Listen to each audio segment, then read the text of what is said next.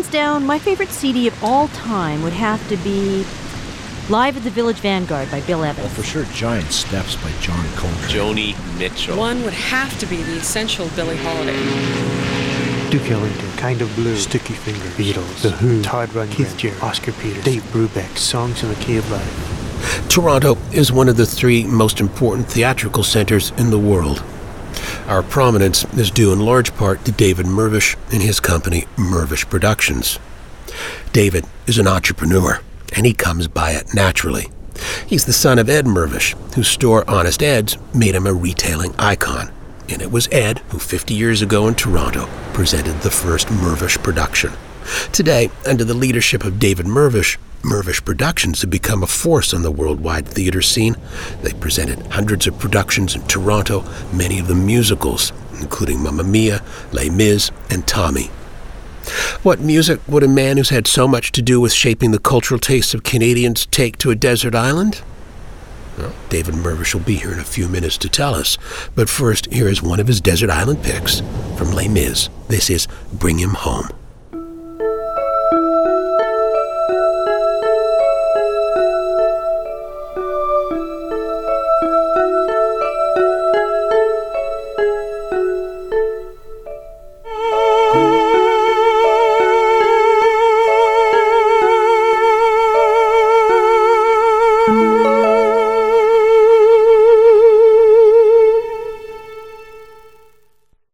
One of the defining versions of that song that was Bring Him Home from Les Mis, performed by Colm Wilkinson.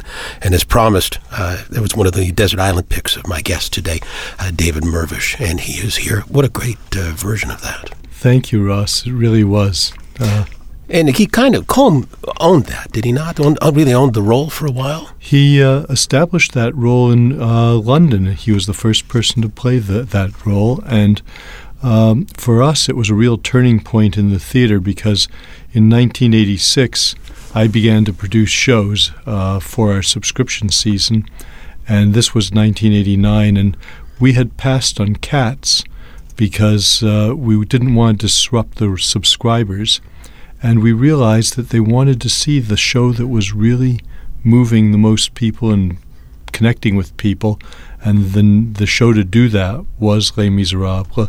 Over the next hour, we're going to listen to some of your desert island picks. But before we play the next piece, I really want to go back to the to the very start and, and talk to you about growing up in the in the Mirvish household and what the exposure was to music growing up. Well, I think the exposure really came from my mother, and uh, she loved to sing. She loved to sing as a, a little girl. She her Uncle Lolly had a, a barber shop in Hamilton, and she'd be three or four, and they'd put her up on a box so that the customers could see her, and she would sing.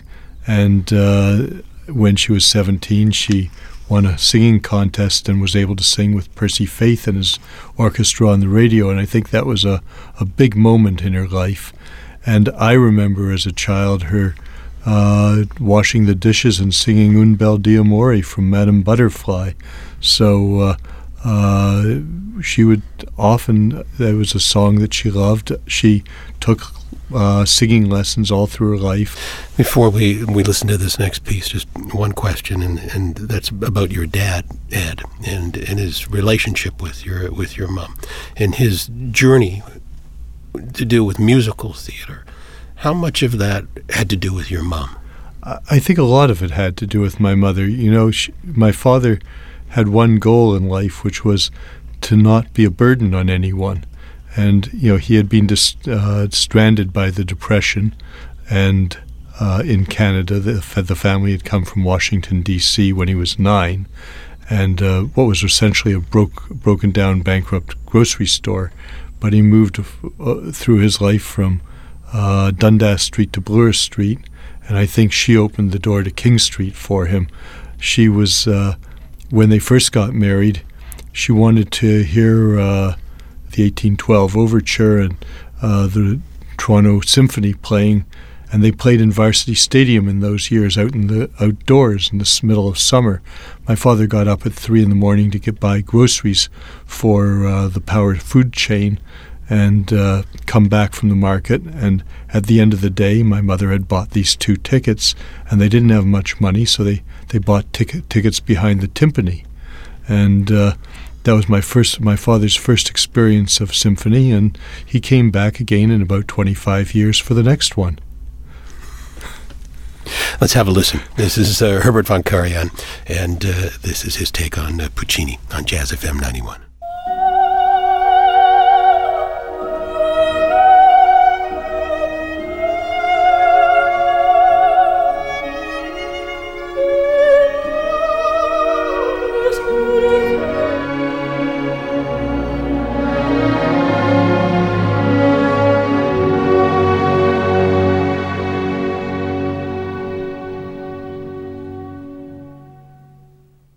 From Madame Butterfly, that was Herbert von Karajan with the Berlin Philharmonic and Mirella Freni. And uh, man, what a powerful piece of music. I think could be one of the most powerful moments in opera. All that longing and waiting and anticipation of will he come back and where when he comes back what will happen and I'm not going to run down to the shore. I'm going to wait for him up here at the top of the hill. And uh, my heart will burst if I uh, speak to him before I, I, I see him. I want to go back and just, you know, and, and pick up where we left off uh, before the piece of music about growing up in the in the Mirvish household. And uh, how much of a part of your life was the retail aspect of things and the and the restaurant? Well, my, my father always came home at six o'clock, and my mother always had dinner on the table at six and you could set your watch by my father. At 10 o'clock he'd go to bed unless it was the opening of one of his shows and then he'd go to the theater. But he really didn't like to go out otherwise unless he, he really had to. Um, there were some events that he did go to but he wanted to be able to get up at 6.30 or 7 and go to work at honest ed's and at noon he'd be in the restaurant. So did you work at Honest Ed's? I did. When I was a 10 year old, I used to put uh, the goods into the bags at the cash desks. And as a f- two year old or three year old or four year old, I made it difficult for the, my parents to find me by hiding underneath the merchandise and underneath the counters. So, uh, um, yeah, it, it was very much a part of my life. My grandmother, my father's mother, uh, worked in the dress department, but she didn't want anyone to know that she was Ed's mother. And on Saturdays when I was working there, we'd go to we'd time our, our lunch breaks that we would go across to Kresge's together and sit at the soda counter, and uh, they always did a wonderful chicken pot pie. So uh, I, I always ordered the same thing, but. Uh, on Saturday nights, I would sometimes be allowed, as a special treat, to go home with my grandmother and sleep over and watch Ed Sullivan. So uh, yeah, I have fond memories of all of that, and she lived not that far from the store. The Ed Sullivan Show. How much did that have to do with shaping your, your musical taste and, and your taste for theater? I, I think that all of it uh, was unpremeditated in terms of, of music. I uh, I somehow was not uh, a prodigal in that area what what was interesting about it was, you know, I, I, struggled with piano because for my mother, piano lessons were very important. And when she had 25 cents, they had an upright piano when she was a little girl, and that's what a lesson cost. And she couldn't get a lesson every week, but when they had the 25 cents, she got a lesson. And so uh, she made sure I had piano lessons, and I made sure I didn't practice but I probably got through grade four piano in 10 years. So, uh, congratulations. yes, thank you. I, I wanted to play the bagpipes, and I went to pipe major Dewar at the 48th Highlanders, and he put me on the chanter, and no we way. got started. Oh yes, and, but then they sent me to Interlochen, which was a music camp, and they said, "What instrument do you play?" And I, I said, "Well, I'm trying to learn the bagpipes." And they said, "Okay, we'll put you on an English oboe." English oboes are really tough to make a good sound out of. You have to wet those double reeds, and if your teeth bump into them, it's ten dollars. So uh, I went through a few reeds, and they moved me on to clarinet. Um, I had some problems there too, so eventually they got me onto saxophone, and then they got me back into piano lessons, and I became a pottery major and made little uh, ashtrays out of clay. You still have them? I still have one or two of them, but I did l- uh, love the experience of having a choice of three different orchestras every evening with different programs that you could go to at that camp. And that was pretty m- miraculous. And they had some great uh, musicians that came, and uh, they had great teachers. And I have to say, I made most of my piano lesson advance, advancement at that summer camp. What's your uh, your next desert island pick? What would you like to listen to? Um, yeah, I have fond, fond memories of "The Winner Takes It All" from Mamma Mia. I think that the in the context of the show, uh, it's it's a mother's story. She's left abandoned without a husband. One of three men may be the her daughter's husband, but they've come to claim their child. Uh, she's not yours. She's mine, and she sings this song by ABBA, which uh, I think is a lot of fun and stop the show every night. So the version that we have here is is by Siobhan McCarthy from the the London cast recording. But before we go into this, just and, and this might be a good point to talk about it, just for a man that has presented so many musicals, why is it that you have never recorded any of them? In terms of having cast recordings, It, it's it's a challenge. Uh, many of the musicals we've done have been successful somewhere else and started their career either in London or New York, and they make the investment there of making the recording. And I don't know what it would cost today, but people were very particular and made the best recordings they could, and they'd spend a half million dollars to make that recording. And once they had done that, they really didn't want to record another cast because they felt they'd already made the investment. They wanted to sell as many as they could of what they had already done. So it was very difficult to get the rights, and even if you did, it wasn't economically uh, a wise move to do your own recording. let's listen to the uh, original uh, London cast recording of Mamma Mia, and this is "Winner Takes It All," one of the desert island picks of my guest David Mirvish. I don't want to talk about things we've gone through, though it's hurting me. Now it's history. The takes it all.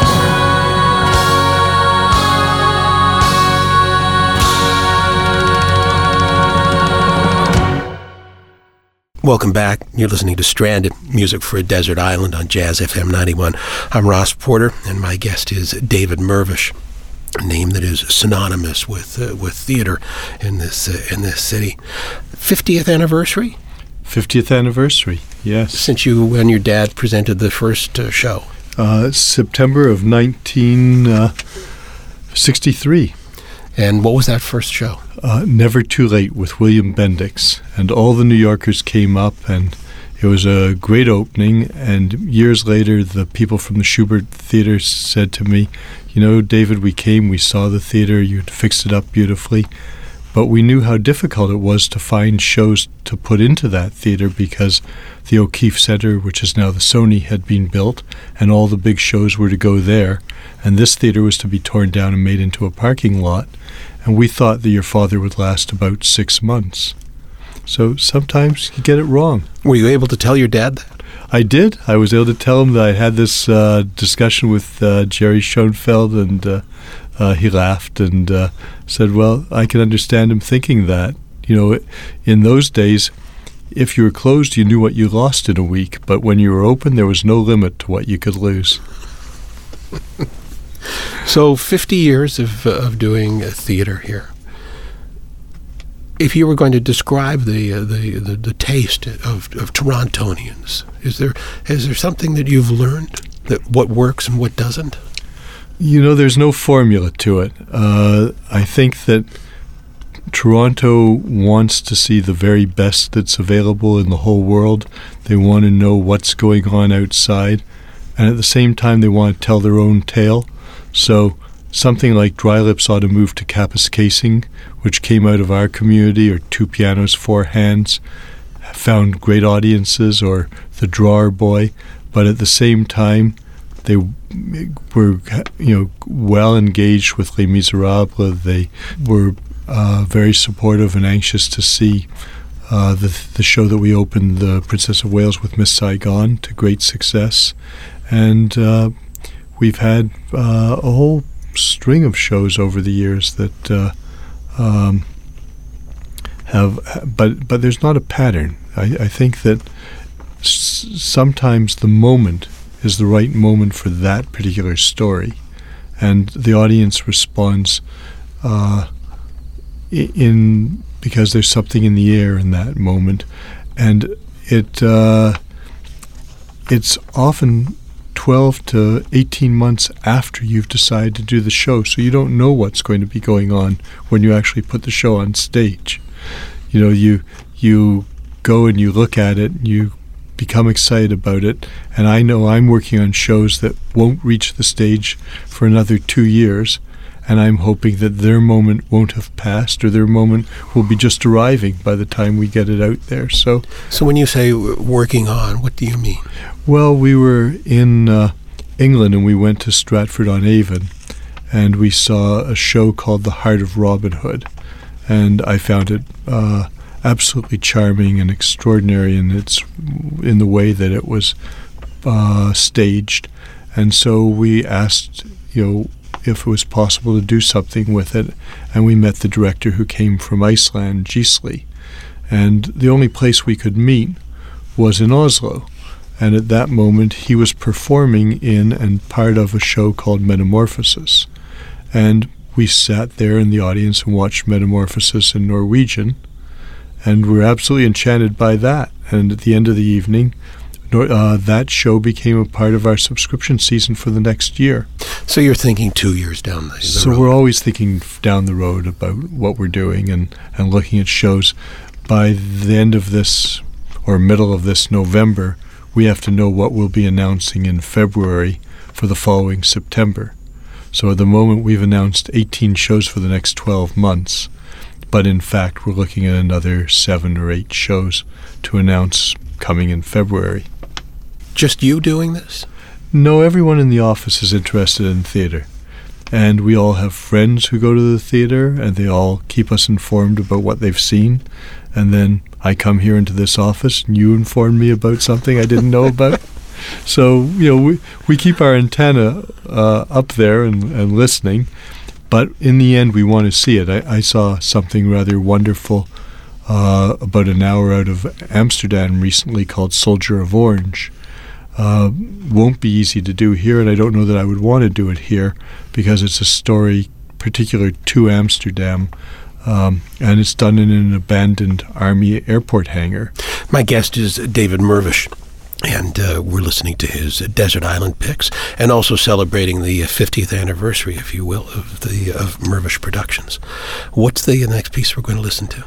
I, I thought perhaps we'd listen to "Blowing in the Wind" by Bob Dylan. Uh, it's 1963, and I've just uh, decided to open an art gallery.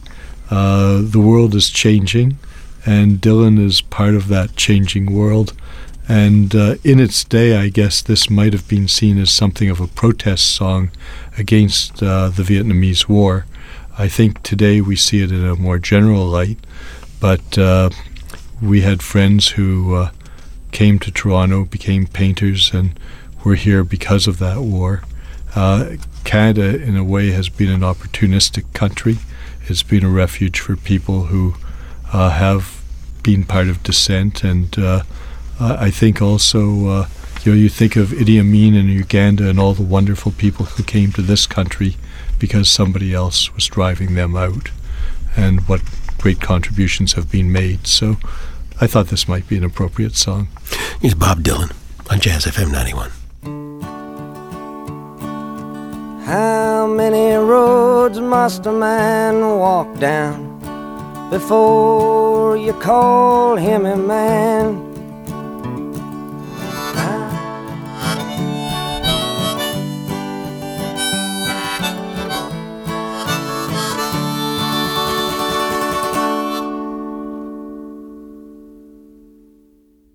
Bob Dylan and Blown in the Wind, and it's one of the uh, Desert Island picks of my guest today, uh, David Mirvish.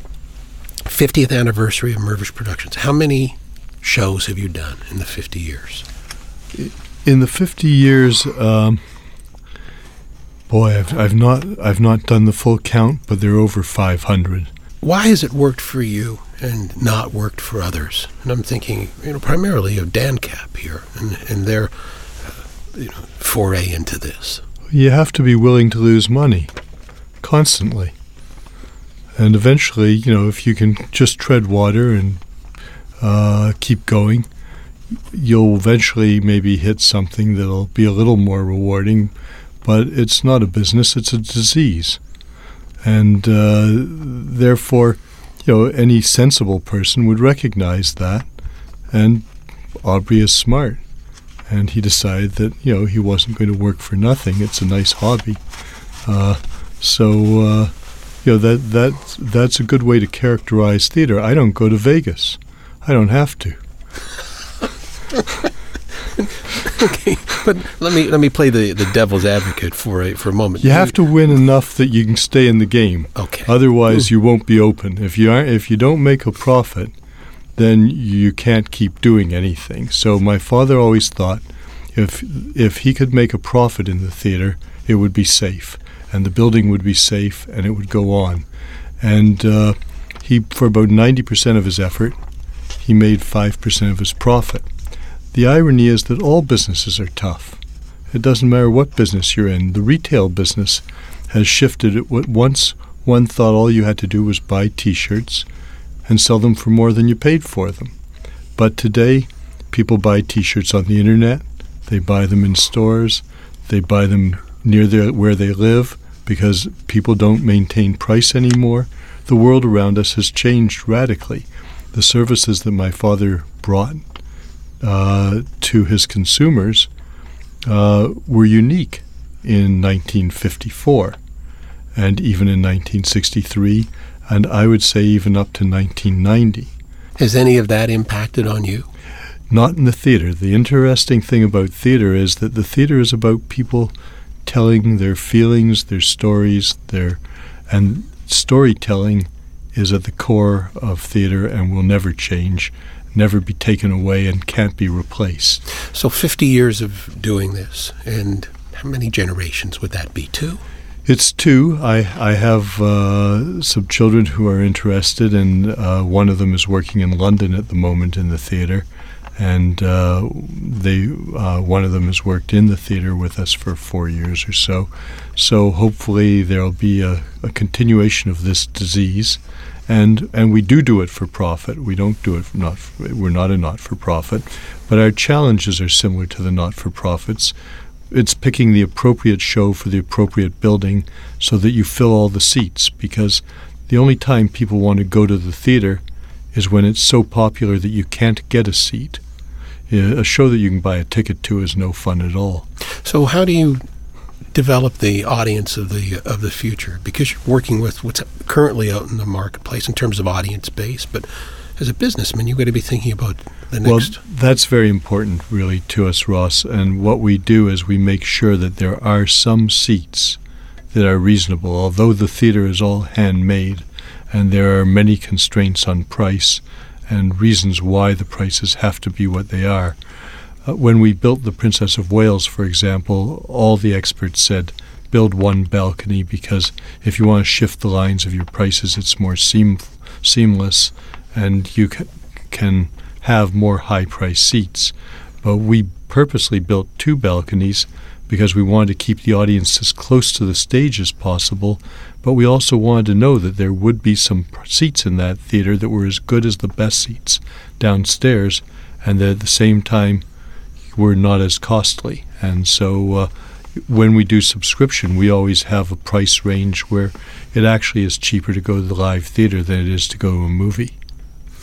I'm going to play. My guest, by the way, is David Mirvish, and uh, we're listening to some of his Desert Island picks. I want to play one of your picks in a in a moment, and this is a piece by Stephen Sondheim. But I wanted to tell you that one of the most memorable nights that I've had with one of your productions really wasn't a production. It was the night that you brought Stephen Sondheim up for his to celebrate his 80th birthday, I think it was, and it was just basically him being interviewed on uh, on stage. Talk to me about Sondheim, and I mean that was a f- pretty significant gesture on on your part. Well, so it, it, was an important moment because we wanted to celebrate. Uh, this man who has extraordinary achievement and who really has changed our taste in theater and musical theater. And he starts out with uh, shows like uh, Funny Thing Happened on the Way to the Forum, and uh, he ends up with Into the Woods and uh, Assassins and many other more challenging and or I wouldn't say more challenging, but different moments in the, the history of the times that we live in. And he's extraordinarily clever. There's someone who wrote the crossword puzzles for the New York Times at one time. So uh, the complexity of, of his songs make him a very popular choice when people are doing auditions.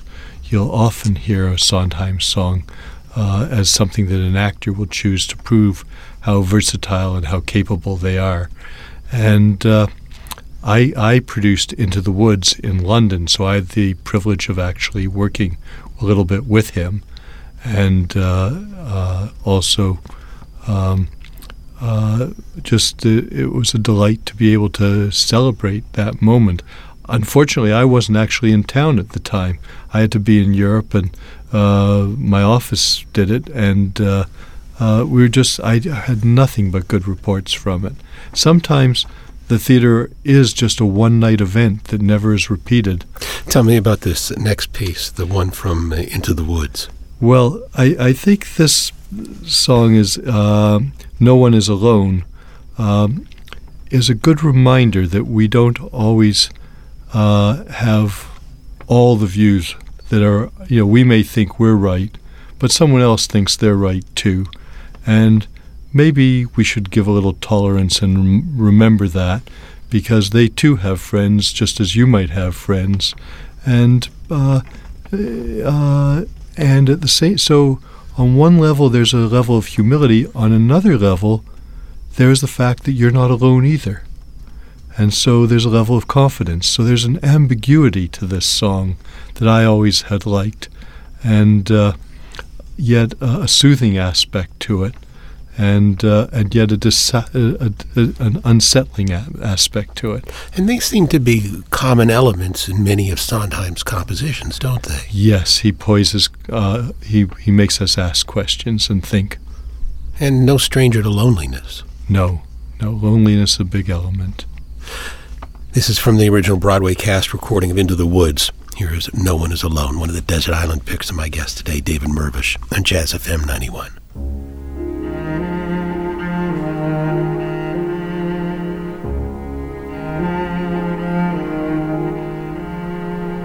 Mother cannot guide you.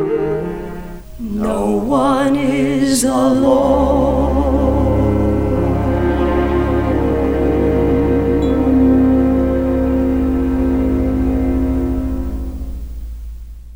Welcome back. You're listening to a, a, special edition of Stranded Music for a Desert Island. I'm Ross Porter, and my guest is David Mirvish from Mirvish Productions, one of the uh, the most Im- important, I would say, in this country, uh, presenters of uh, of live theater. Fifty years, David, of uh, of doing this, and uh, I'm just wondering, you know, the the fact that this was happening and if you went back and looked at, at theater in terms of how it's being taught in uh, in universities and, and what have you, have you the fact that there was a, a, a permanent place for theater here? Have you seen growing numbers of people willing Absolutely. to get in the field? Absolutely, and and we have a very high level of training in our schools. This is a, you know, and I if I'll begin to mention some, and I know I'll leave some out, but you know, the Randall School takes people who have graduated and turns them into triple threats. Uh, Sheridan, we hire a lot of people from there, from Ryerson, from U of T, from York.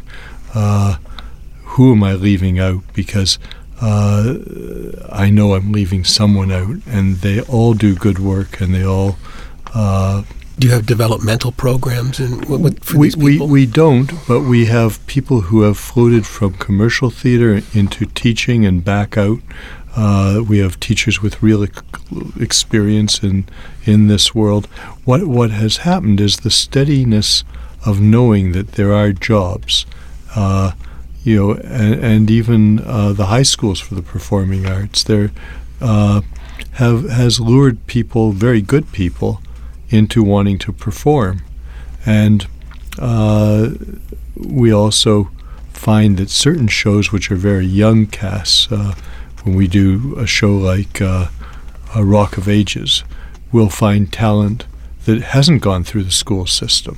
You know, 3,000 people will apply to be in We Will Rock You, and we'll do an open call, and we'll, we're looking for people who are 18 years old or so, and and we find them. They're out there. What about developing the, the playwrights of the of the future? Well, that's what's so wonderful about Toronto. We do have theaters that concentrate on the writing, and uh, you know we now have off Mirvish, so we look to work you know with smaller theater companies to do slightly edgier pieces that we wouldn't want to put into the subscription regular subscription season, but the, that are ch- more challenging in other ways. Um, although all theater is challenging, to get a big musical right is a great challenge, and sometimes a little bit of luck is needed, no matter what, what size or scale you're working at. Uh, your next desert island pick? Ah, this, this is a little tough, but I think I'd like to go to uh, uh, Bird on a Wire uh, by Leonard Cohen, just because I think there has to be room for poets. Well, you picked one of the best. Here's Leonard Cohen and Bird on the Wire on Jazz FM 91. Like a bird on the wire, like a drunk in a midnight choir. I have tried in my way to be free.